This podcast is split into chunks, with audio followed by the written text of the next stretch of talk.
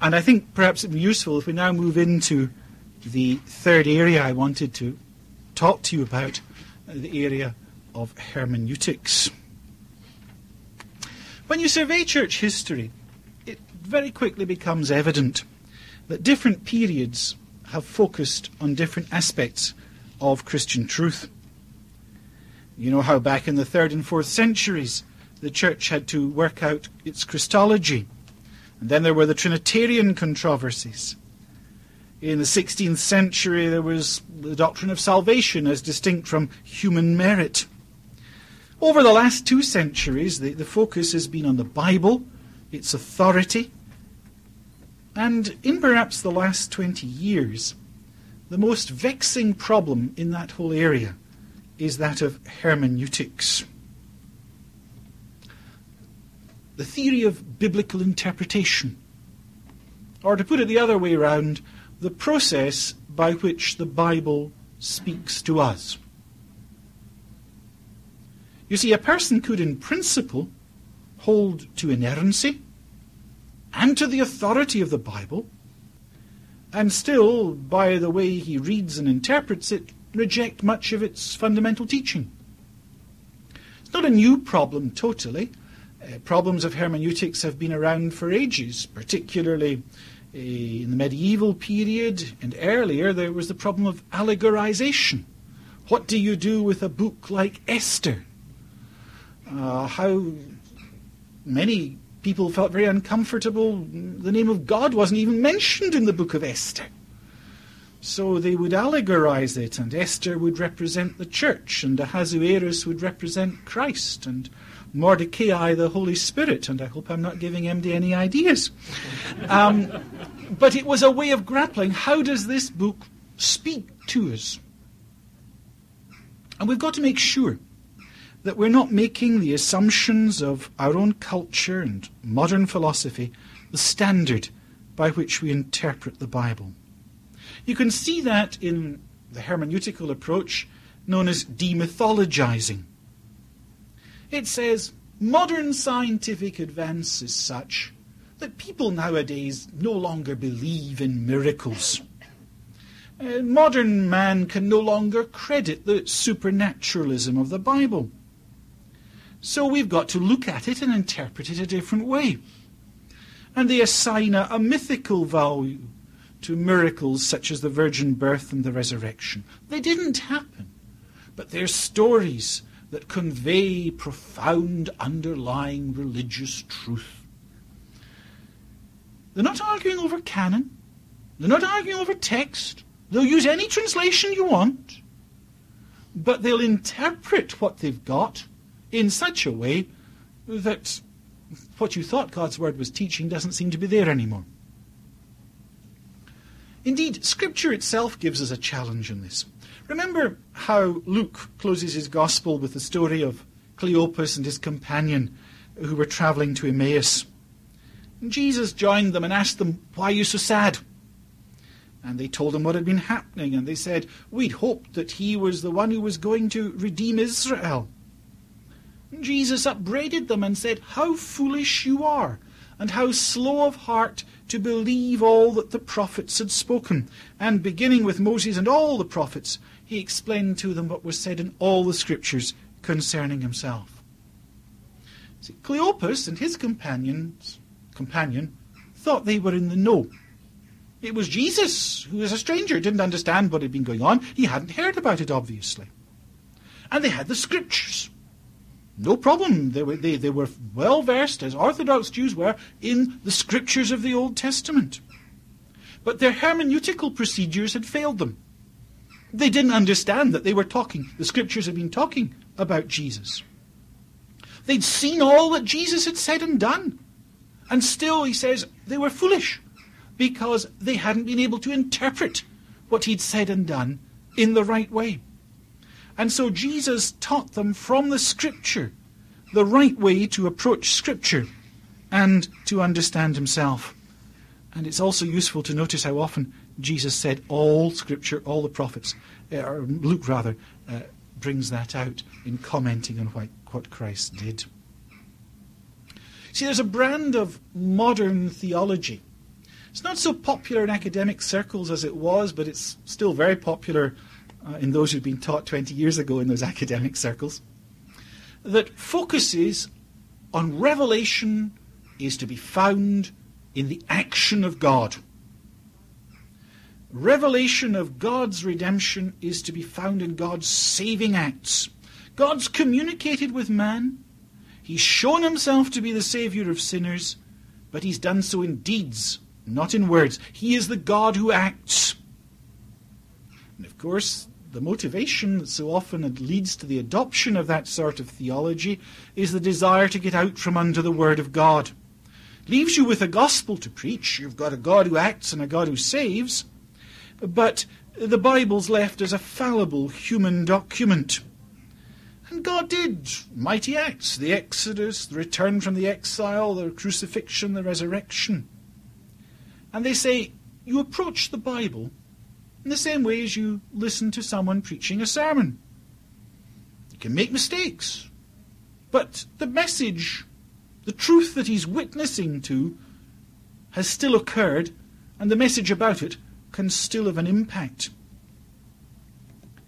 But the revelation of God in deed and in act is not sufficient. God did intervene in history, no doubt about it. But God's action needs to be rightly interpreted. When the Israelites had crossed the Red Sea, they could have stood on the other shore and said, Oh, how fortunate we were that that happened, just at the right moment. What a lucky chance it was that we got through there.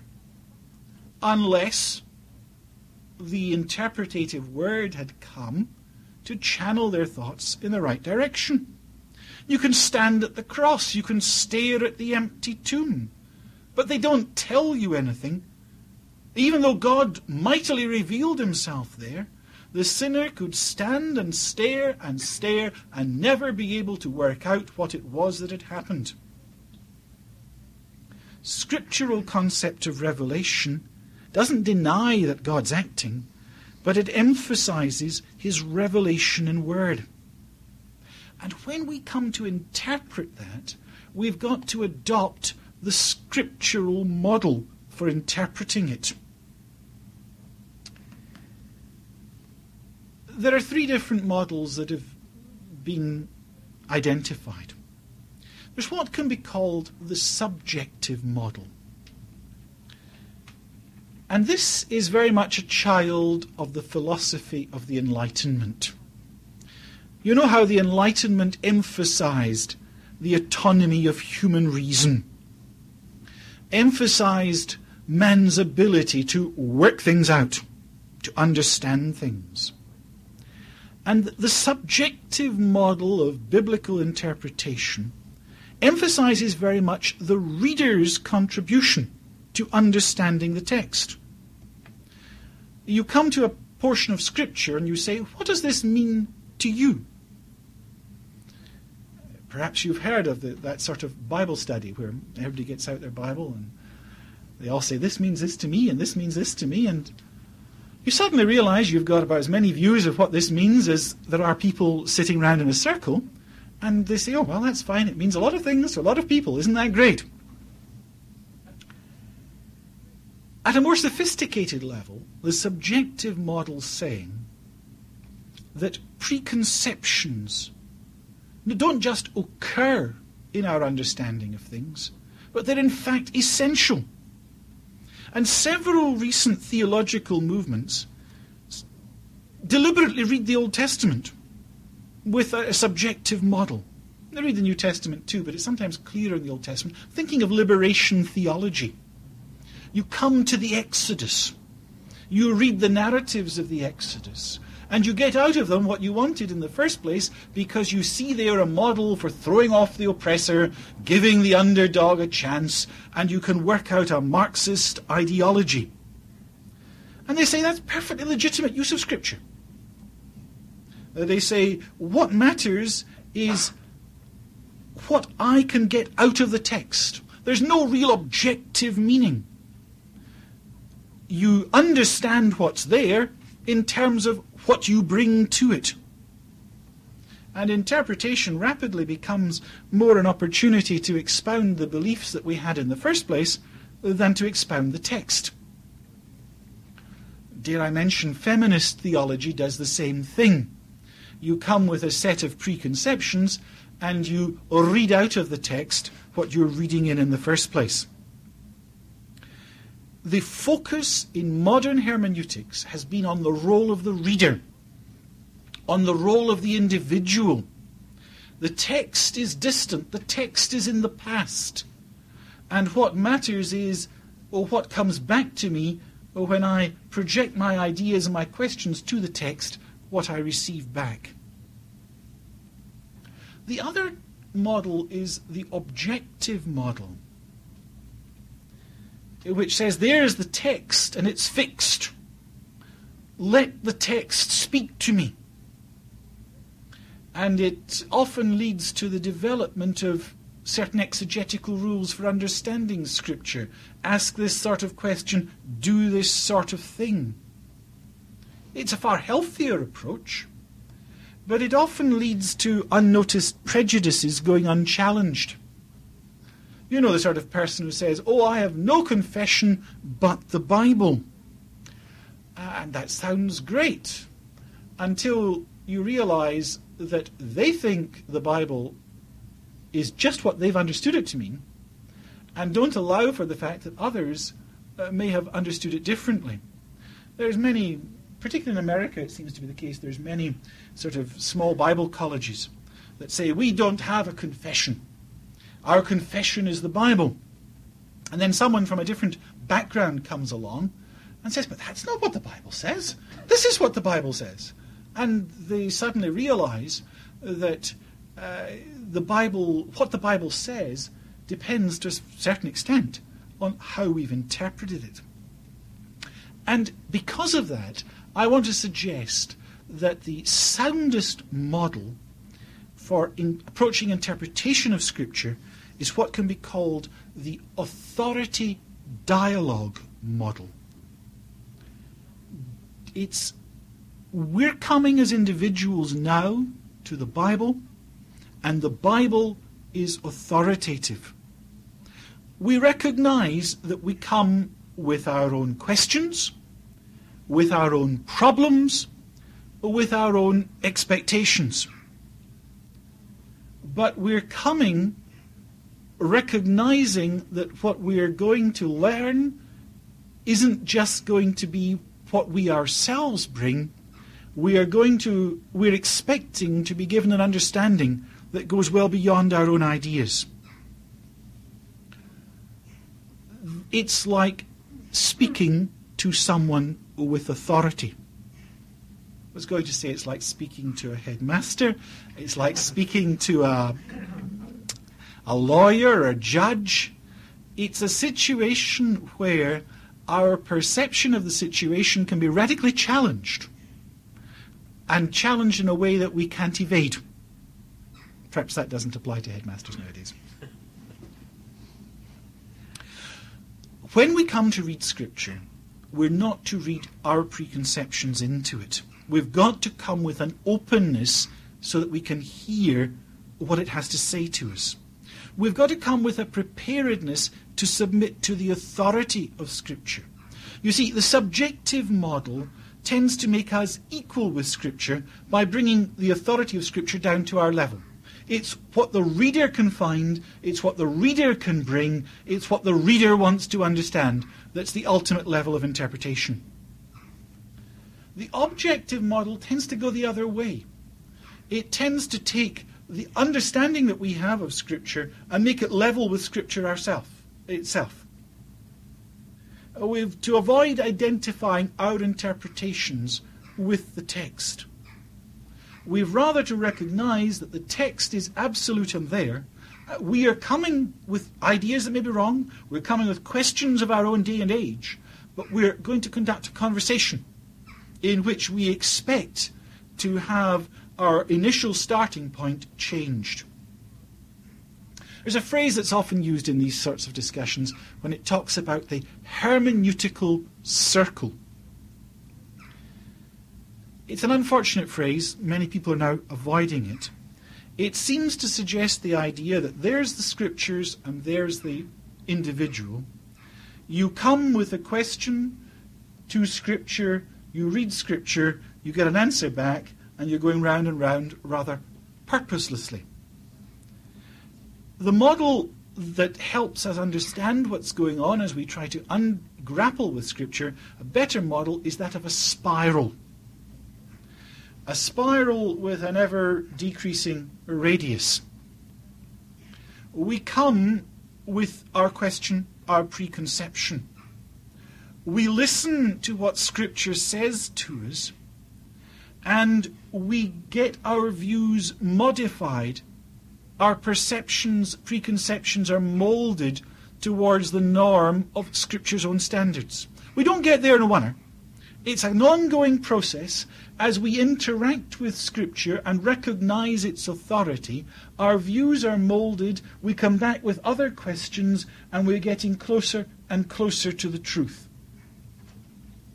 That getting closer, that spiraling in, in a sort of vortex movement towards the truth, is something that is generated, is something that's carried along by the Holy Spirit.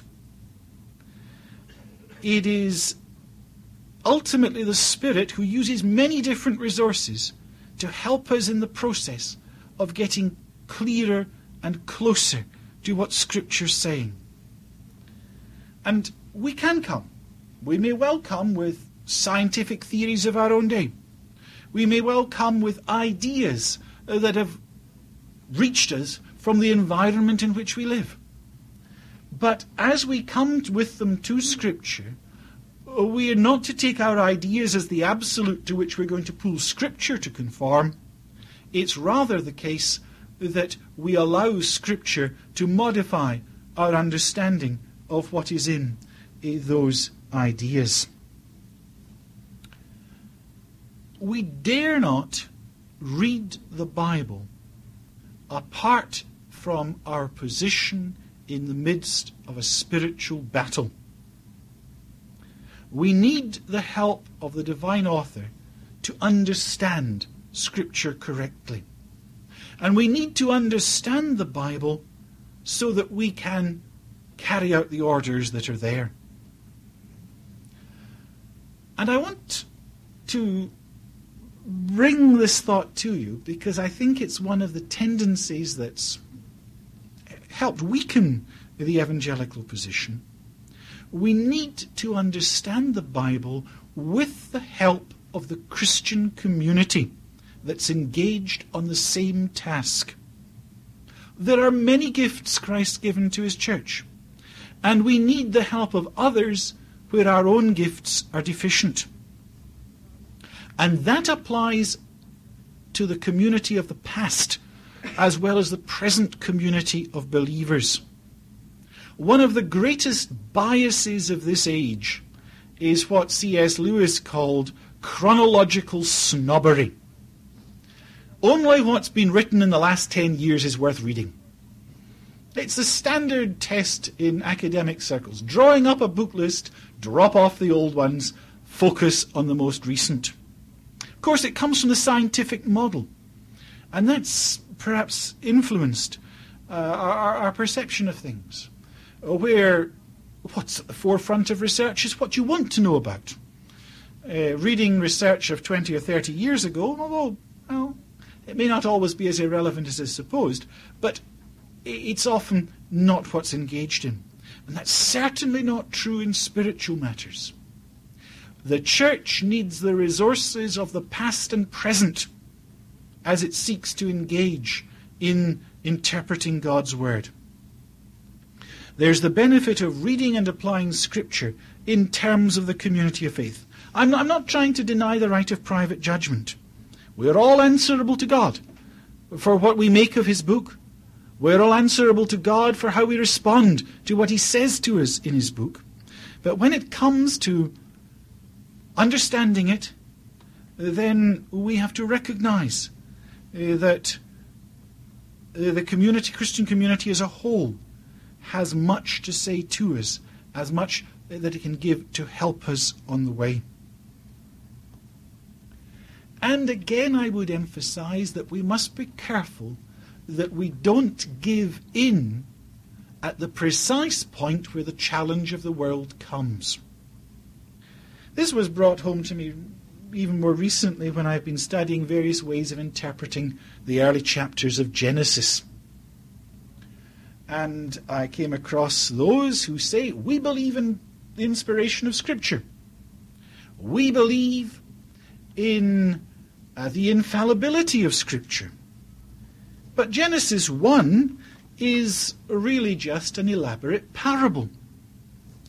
Just as when you read Jesus' parable of the sower and the seed, you don't say, I wonder what the sower's name was.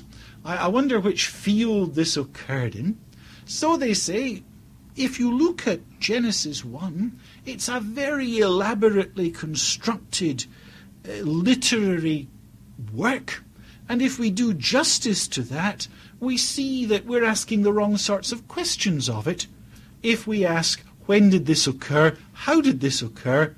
It's rather we should come and interpret it with sensitivity towards its literary genre and, see that it's just trying to affirm that God is the creator of all things without giving us a blow by blow account through various days.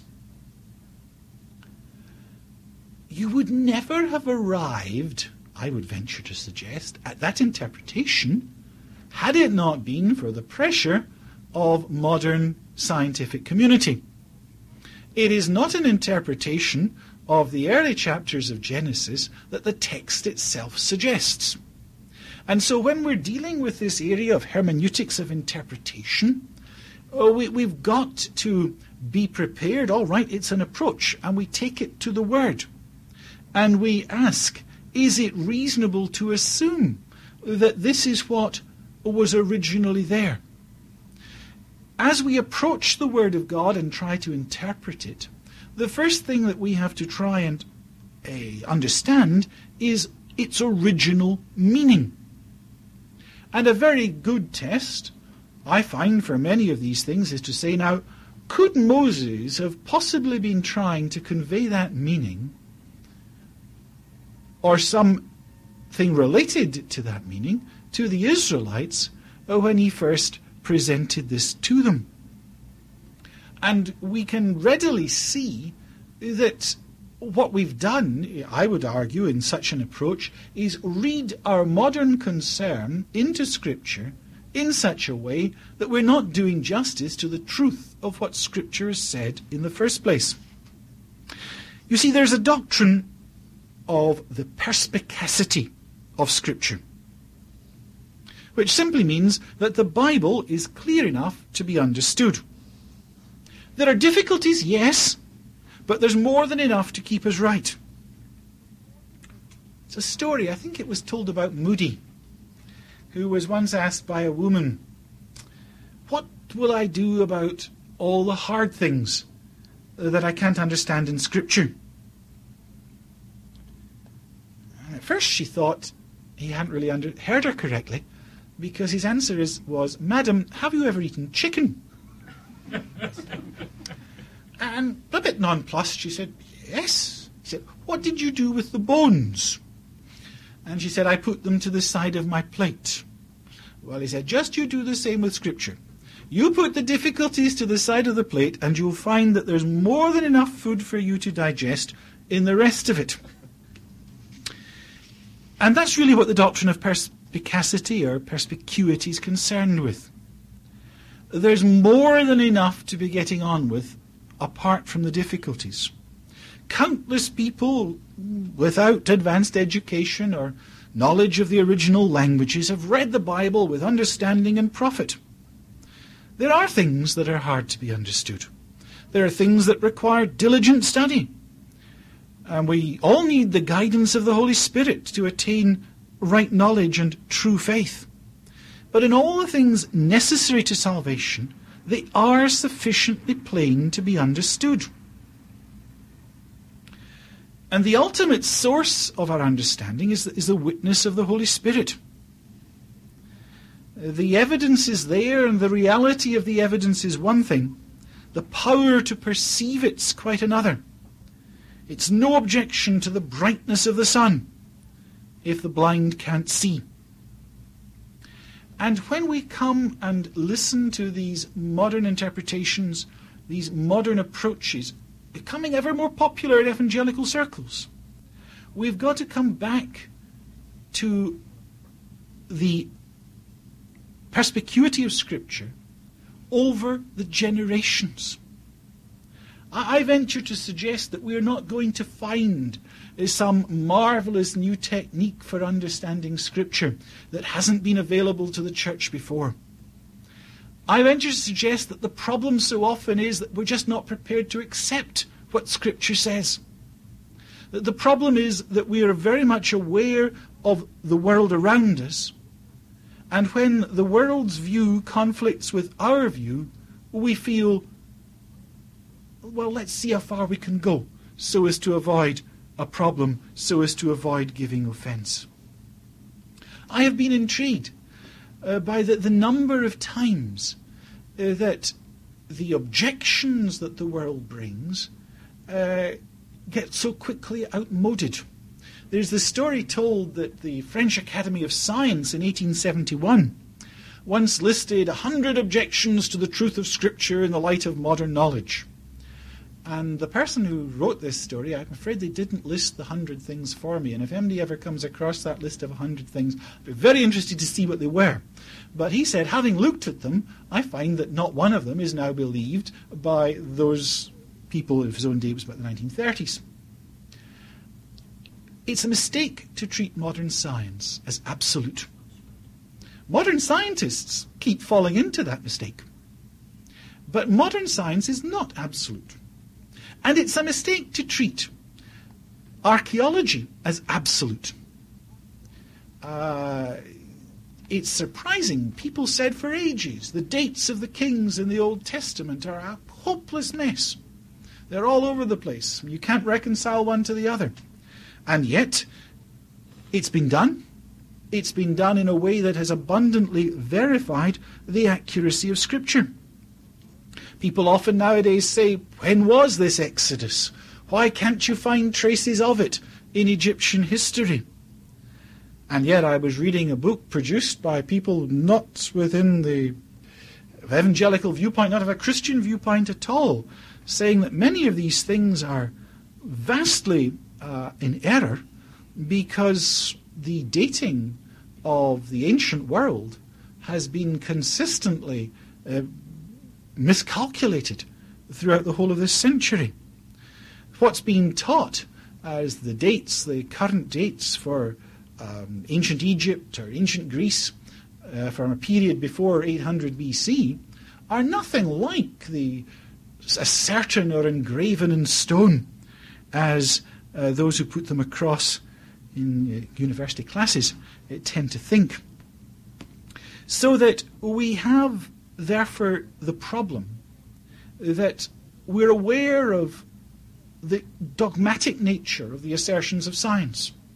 We're aware of the dogmatic nature of the assertions of ancient history. And if we come and so allow them to channel our preconceptions, we can start a long way off from what Scripture's saying.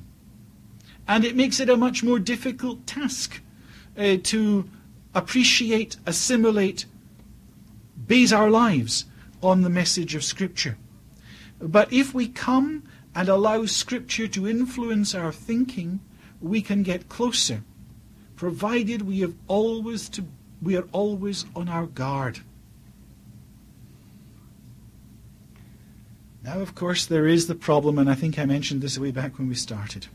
If Scripture is so clear, and if Scripture can um, modify our understanding if we interact with it, why is it that there is a diversity of scriptural interpretation uh, um, in the community that interacts with it most, the church?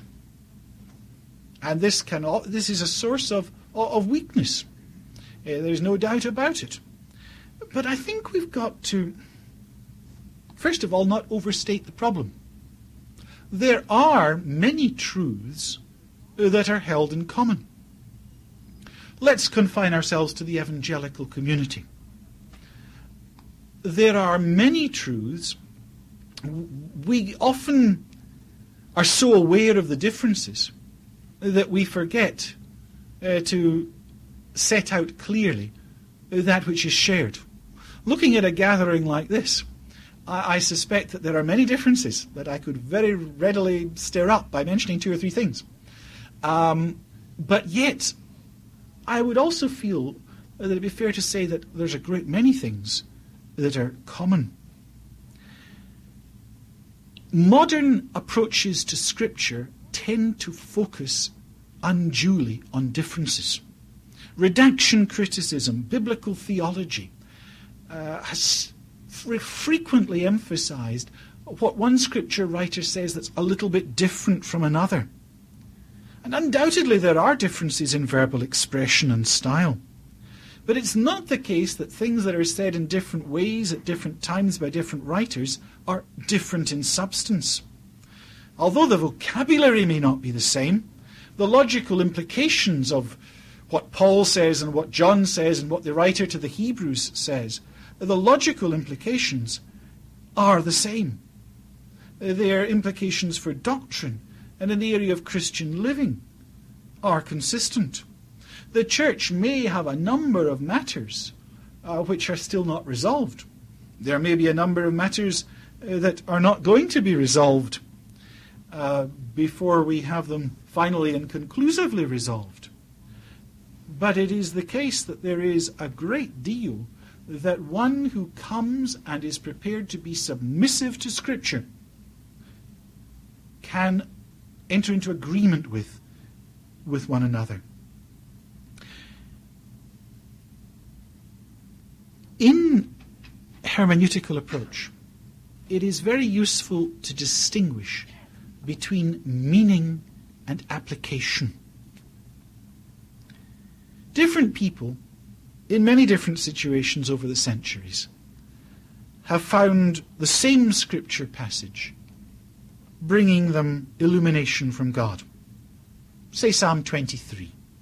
It's been applied in many different human contexts. Its meaning has stayed the same throughout. Its meaning was fixed as soon as the David, under the inspiration of the Holy Spirit, wrote the psalm. To find out that meaning, we in the first instance have to try as best we can to get ourselves back to where David was. We have to use the best techniques we can to understand the words that David used, to fit David's particular era into the progressive revelation of God, so that we are aware of what David knew uh, from what had been revealed before his day so that we can fit what David says into a variety of contexts. We try to establish the meaning of Scripture way back then.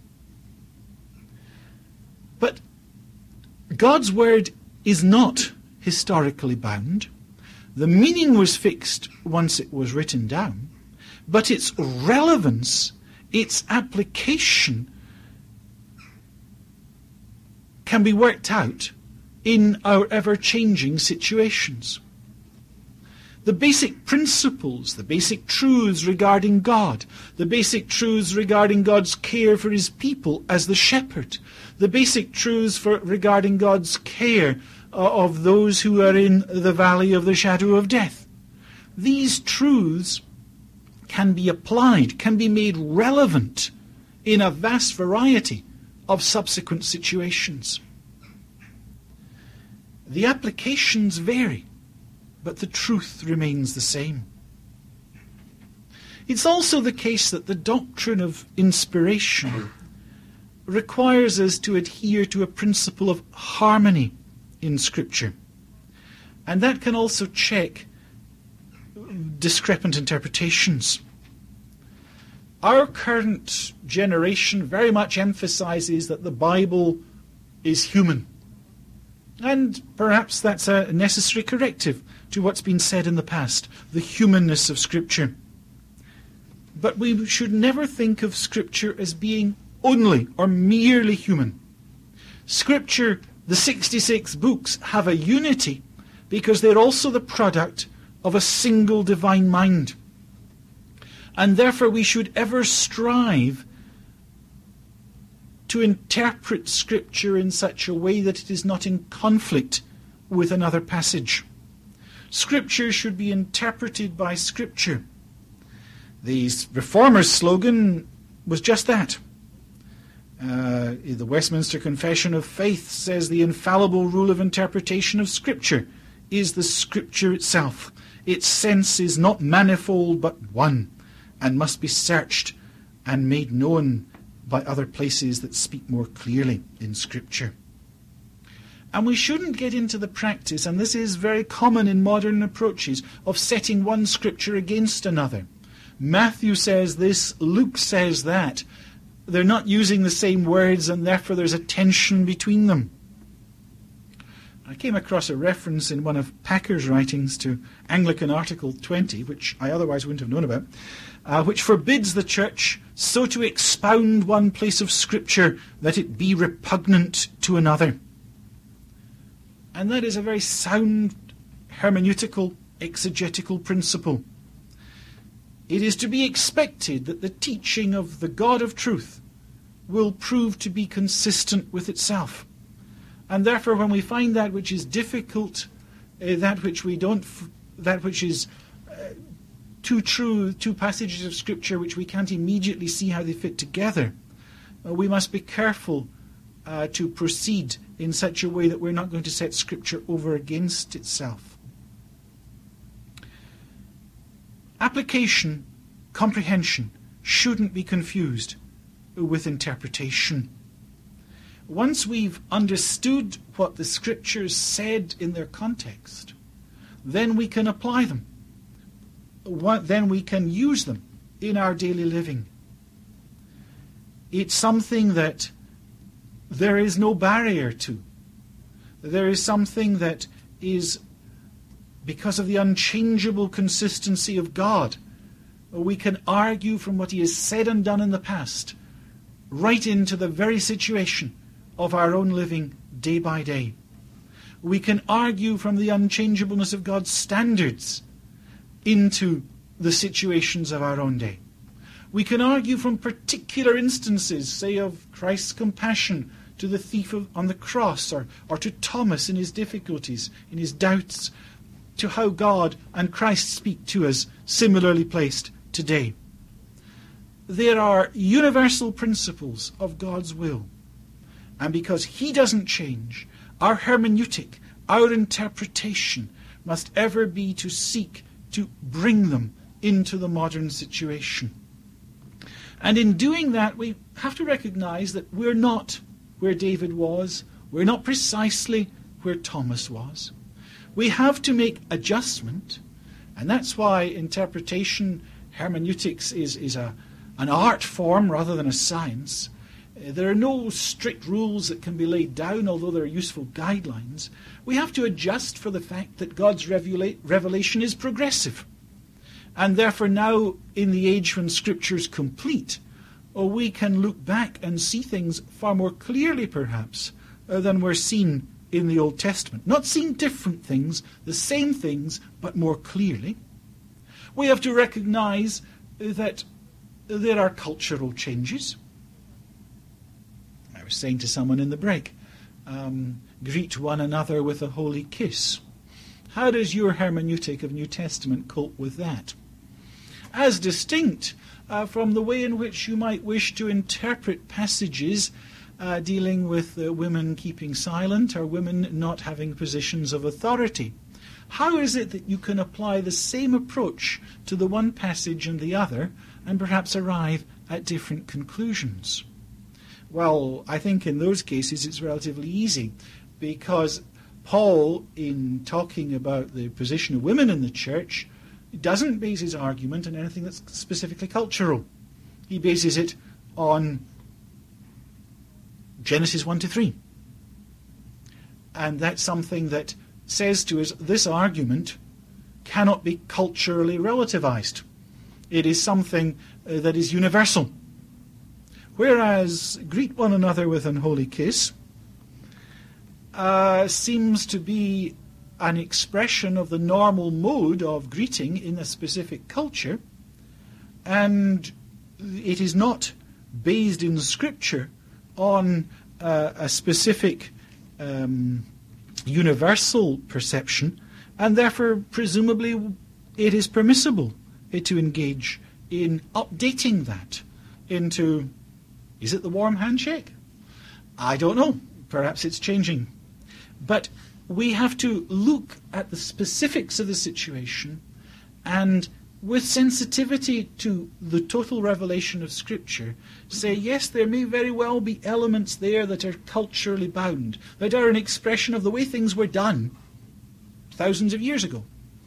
And to take the principle that's embodied in them and bring them into a modern, the corresponding modern setting.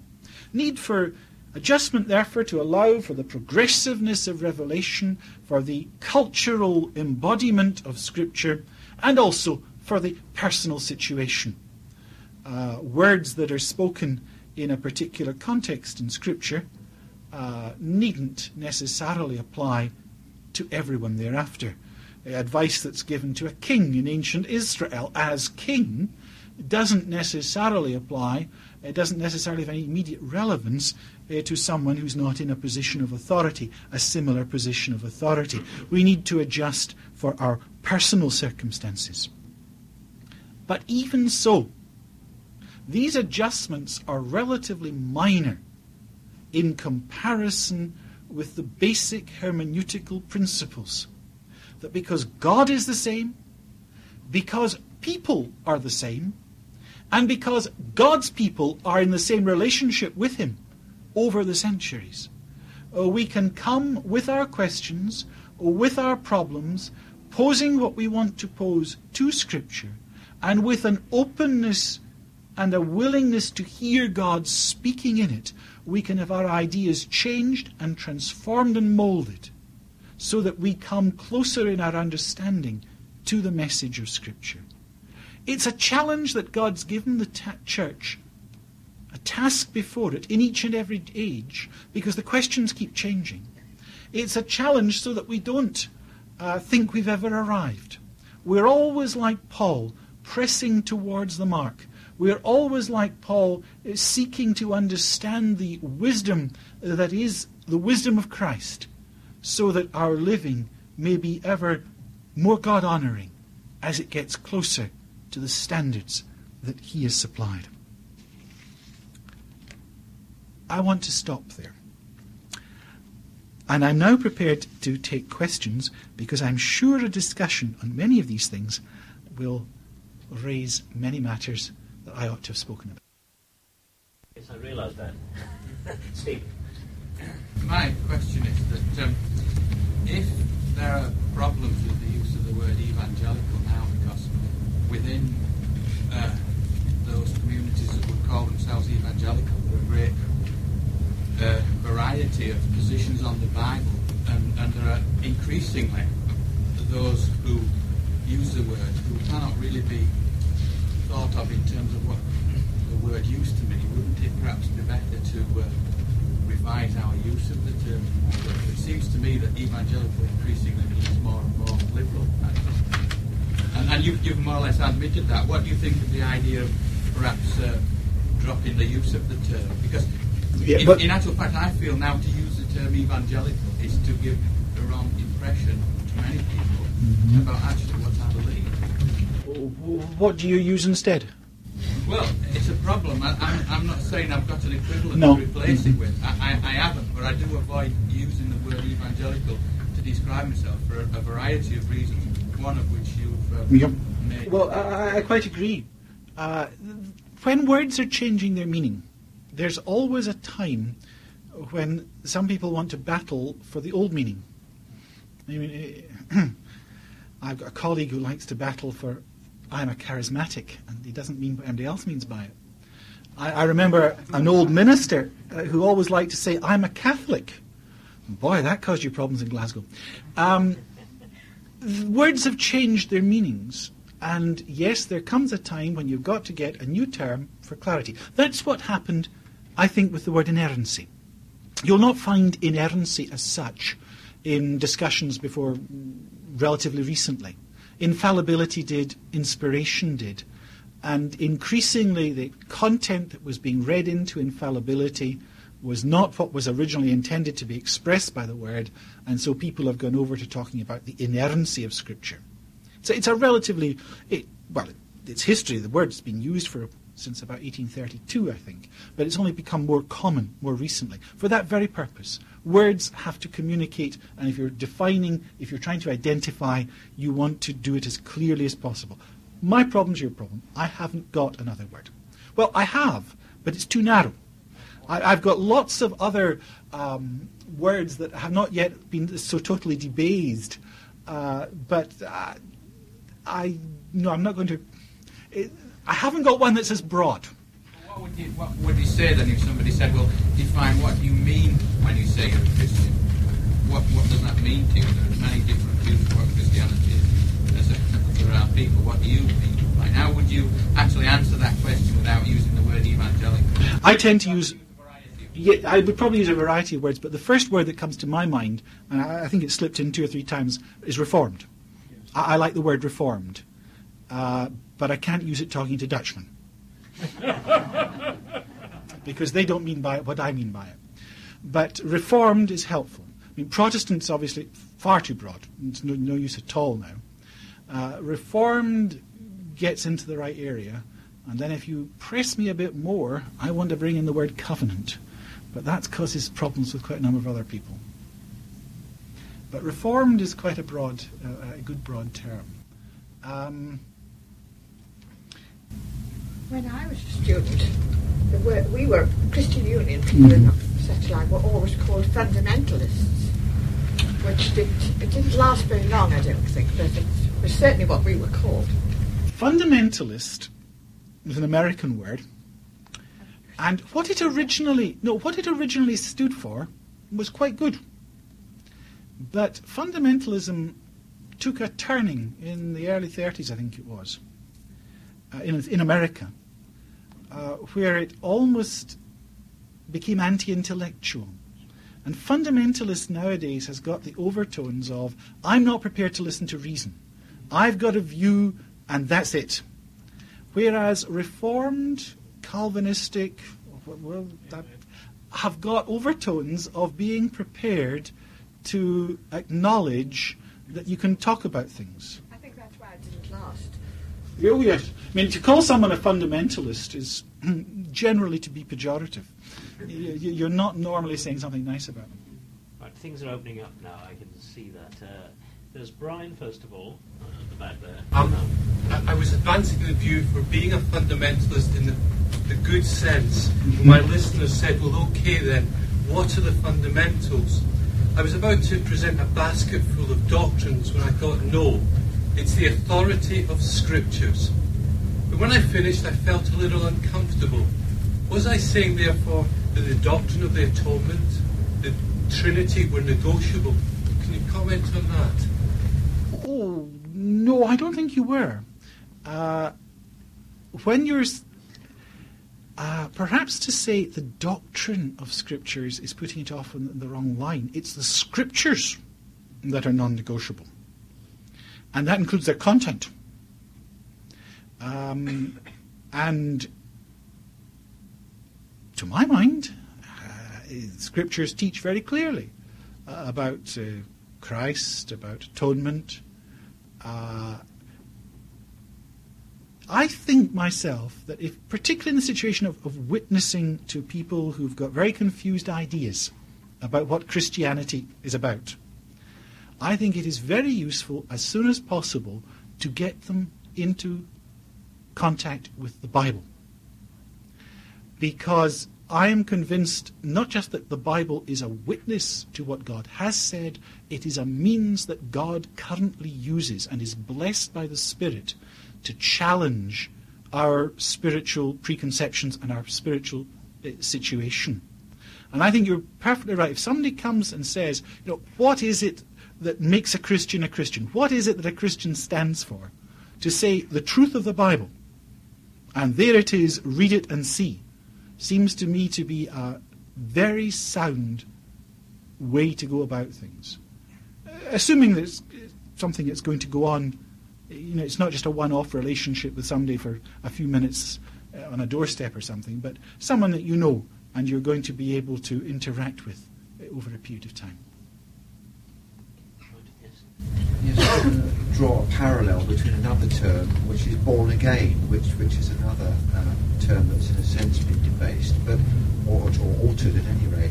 But I would have thought a simple term would be simply Bible believing.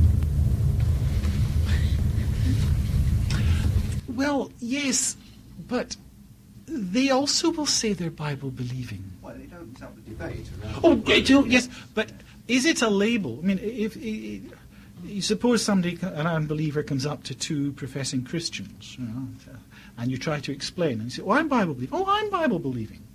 I, I believe this. I, I don't. You know, it doesn't. Um, it, that, that, that very area. If you had said Bible believing 60, 70 years ago, it would have been very helpful because eh, the, the, the problem of hermeneutical, different hermeneutical approaches, trying to say we accept the text but we'll modify the interpretation, that wasn't around so much. Uh, but now, yes, it's, it's, a, it's a useful thing to say, uh, but it's not a unique label. Oh, no. One or two people. Yes, Margaret. It's a very simple question, but a very simple person. But um, how do you feel about the concept of the use of the Living Bible? It's been used as a handout to non-Christians because it's in a language they can understand. But I do understand there are various parts of it that are a little bit querulous and sort of someone like yourself who researches these matters. So I'd like a little clarification on how happy one should be in that. Yes, well, this brings us into the question of translations. And I think it's fair to say that different translations were made with different purposes in view. Uh, for instance, the Good News Bible was translated in the first place with a view to people whose language, whose English uh, was as a second language, particularly West African Christians. And in that context, it's a useful translation. But I personally get very worried with the Good News Bible, never mind the Living Bible, if it becomes the staple diet of a believer. Uh, the every well, every is that going too far? Yes, I think we would have to accept the Jehovah's Witnesses and some other things. But most Bible translations that are in the, in the sort of general run of translations have God's truth in them, are an expression of God's truth. Perhaps not the best, but can be blessed by God and used by Him. But I do worry when I see those who should be uh, spiritually more mature using a translation that was intended for those who were completely ignorant of spiritual things in the first place. And I think we're now living in a generation where it's good that we can, in fact, use more than one translation. Uh, th- there are some translations that are far better for individual Bible study than perhaps they are for, for public reading of Scripture. Uh, there are a variety. I am not at all happy with the Living Bible. Uh, I, I wouldn't care to use it myself. Uh, I have hesitancy, uh, but I, I wouldn't immediately say to somebody whom I saw reading it, you know, this is the truth, get rid of that one. Uh, I know many who have used it and profited by it, but I think it's the case uh, that one would always be wanting to say, well, here is something better. Uh, move on. I was encouraged when you, reminded us we need a, a modern version to, to constantly bring to each generation the Word of God in a, a language which is relevant. Do you think that an implication of that is that perhaps in the public worship, the authorized version is not the best choice? The policy of wisdom is to say, you have to consider the specific situation. Um, one of the problems with the authorized version was that it was so good. Now, let's be quite clear about that. The, one of the problems was that the church forgot, was able to forget for centuries the need to have the scripture in the language of the ordinary people. Like linguistic change was going on, perhaps it wasn't going on so rapidly as it has been in recent centuries, but the church wasn't facing up to the problem and hadn't developed the mechanism for dealing with it. I am increasingly hesitant uh, about the value of the authorized version. Uh, it's certainly lost all value, in my opinion, in outreach situations. Uh, it's not you just it's, it's, to make scripture laughed at uh, to present it. I'd far rather be presenting the Living Bible. Um, that sort of situation, it is gone. It's, it's, it's totally putting your head in the sand to think that it's the language of the people that you're talking to. Uh, in a church situation, you've got to look and see who's there people who've been brought up on the authorized version. I, mean, I include myself amongst them. If I'm trying to work out scriptural quotation, it's the authorized version I'm going for, and then I'll look back from there.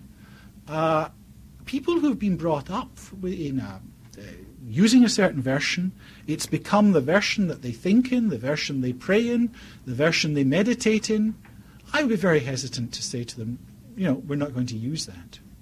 But generally, they are the more advanced more mature Christians, and they're the very ones who, in a group, are concerned with the need to communicate with those who are less advanced in the faith or those who are not in the faith at all.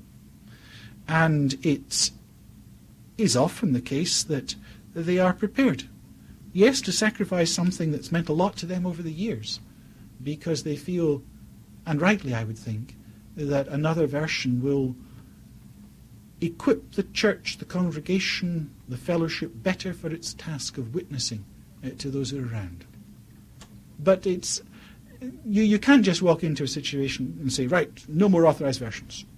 Um, th- th- th- that's just not on. But you can see, I mean, just look at the sales. The authorized version is on the way out uh, and will go. There's no two ways about it.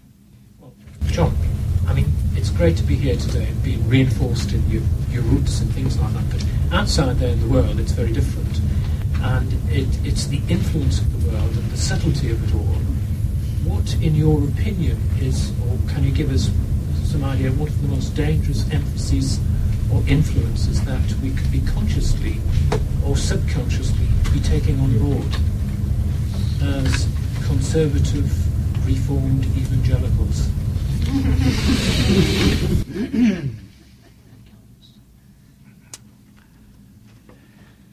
It's a big question. Let me try and orient my thinking first of all. I think that the biggest problem, this is ones that we've taken on board, that we're influenced by subtly without perhaps being aware of it ourselves, is the scientific model, the scientific thinking of our age. Uh, now, don't get me wrong, science as such is neutral. It's, science properly defined is looking at God's creation and seeing what is there. Uh, perhaps I ought to say the sort of scientism, the, the, the aura uh, that attaches to the, the pronouncements of the scientist or the technologist in areas that are not really within their sphere of professional competence, the sort of philosophy that they bring. And the the ready, it's the subtlety uh, with which scientific models uh, affect our thinking. Um, I, I, mentioned, I was speaking, uh, one instance of this, uh, the sort of, if it hasn't been written in the last 10 years, it's not up to scratch and shouldn't be worried about. That, I think, has undermined whole theological faculties and seminaries. When that sort of thinking gets in, and you start students off with what's been published since 1975, uh, when the, the treasure and the wealth of the church is over the centuries. And especially in the area of spiritual things, because man's human nature hasn't changed. It's not as if we're at the forefront of, of understanding man's spiritual nature nowadays. We're well back from that. The generations of the past have much to teach us. It affects us in the respect that is given to problems. You know, ever seen an evangelical minister shaping up to the question, were there dinosaurs? Well, you may laugh, but it, it's the sort of question that if you're unprepared and you sort of go into a Sunday school class, you know, and where they've no inhibitions and say, any questions, you know, and you expect to get asked simple little questions, and they say, oh, were there ever dinosaurs? And where do you come, where did dinosaurs come from? Um, and people can get themselves tied in knots over that. And I think that shows the extent to which we haven't done our thinking thoroughly in a, quite a number of these areas. Um, there are other influences. They're not so much at the doctrinal level. The, the main influence uh, that's weakening the church at other in practical levels is the sheer influence of materialism. Um, the Christian church in Britain is generally comfortably well off and doesn't wish that to be disturbed. And projects, giving, congregational action are all shaped with an understanding that we'll not do too much uh, that's going to undermine our comfortable existence. Um, I think it's the case that if one looks for ages and people of great piety, they generally haven't been amongst the most comfortably well off. They've, I'm not saying absolutely, but piety springs from a background where we're terribly aware of our reliance on God. And we can very readily become less aware of that the more affluent we are. So that the, on the other non doctrinal side, in terms of the action and the health of the Christian community, I, I don't think that we nowadays really are evangelicals, if I can use the word, reformed. I'll use it even more of them. We're generating, say, the number of men or women prepared to become missionaries, the number of people prepared to uh, engage even in our own country in outreach activities. Um, I may be wrong, correct me if I am. But take some simple test. I'm a number of people who move house in a year. Uh, generally, that's decided on where the job is, where you'll feel happiest, where the nicest housing is, and then you look around and see if there's a church or fellowship nearby.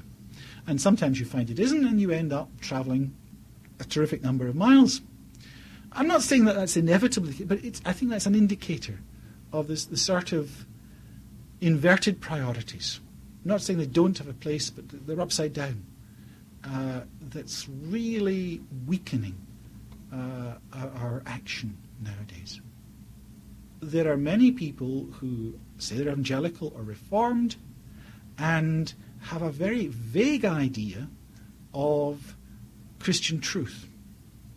Their idea of Christianity is more in terms of a good feeling, or in terms of it's nice, or it's in terms of where I am uh, and like to be, where, what, I like to be in. And therefore, when there's an assault made, when there's a challenge made, what do you believe? Where do you stand? Why is this so? Or even, not even the direct challenge. The direct challenge generally sends people worried. Let's find out what I really should be believing. It's the indirect challenge. It's the challenge of working in a workplace where there's certain practices going on and you aren't sufficiently sensitive to, sensitized in your own thinking to say, now, I should be challenging these by Christian standards. You just take them on board. Uh, that weakness, doctrinal weakness, is undoubtedly rampant. Uh, although I think it would be fair to say, rampant, yes, but I think there's a, it's not as bad as it was. There's a lot more people interested in Christian teaching if you go by the number of books that are sold, and then you take away the ones that are not really saying anything, there's still a lot of solid literature being sold. Much more so than there was a while back. I think that it's helpful, and and in you know th- this sort of program that you're engaged in is also helping along the same lines.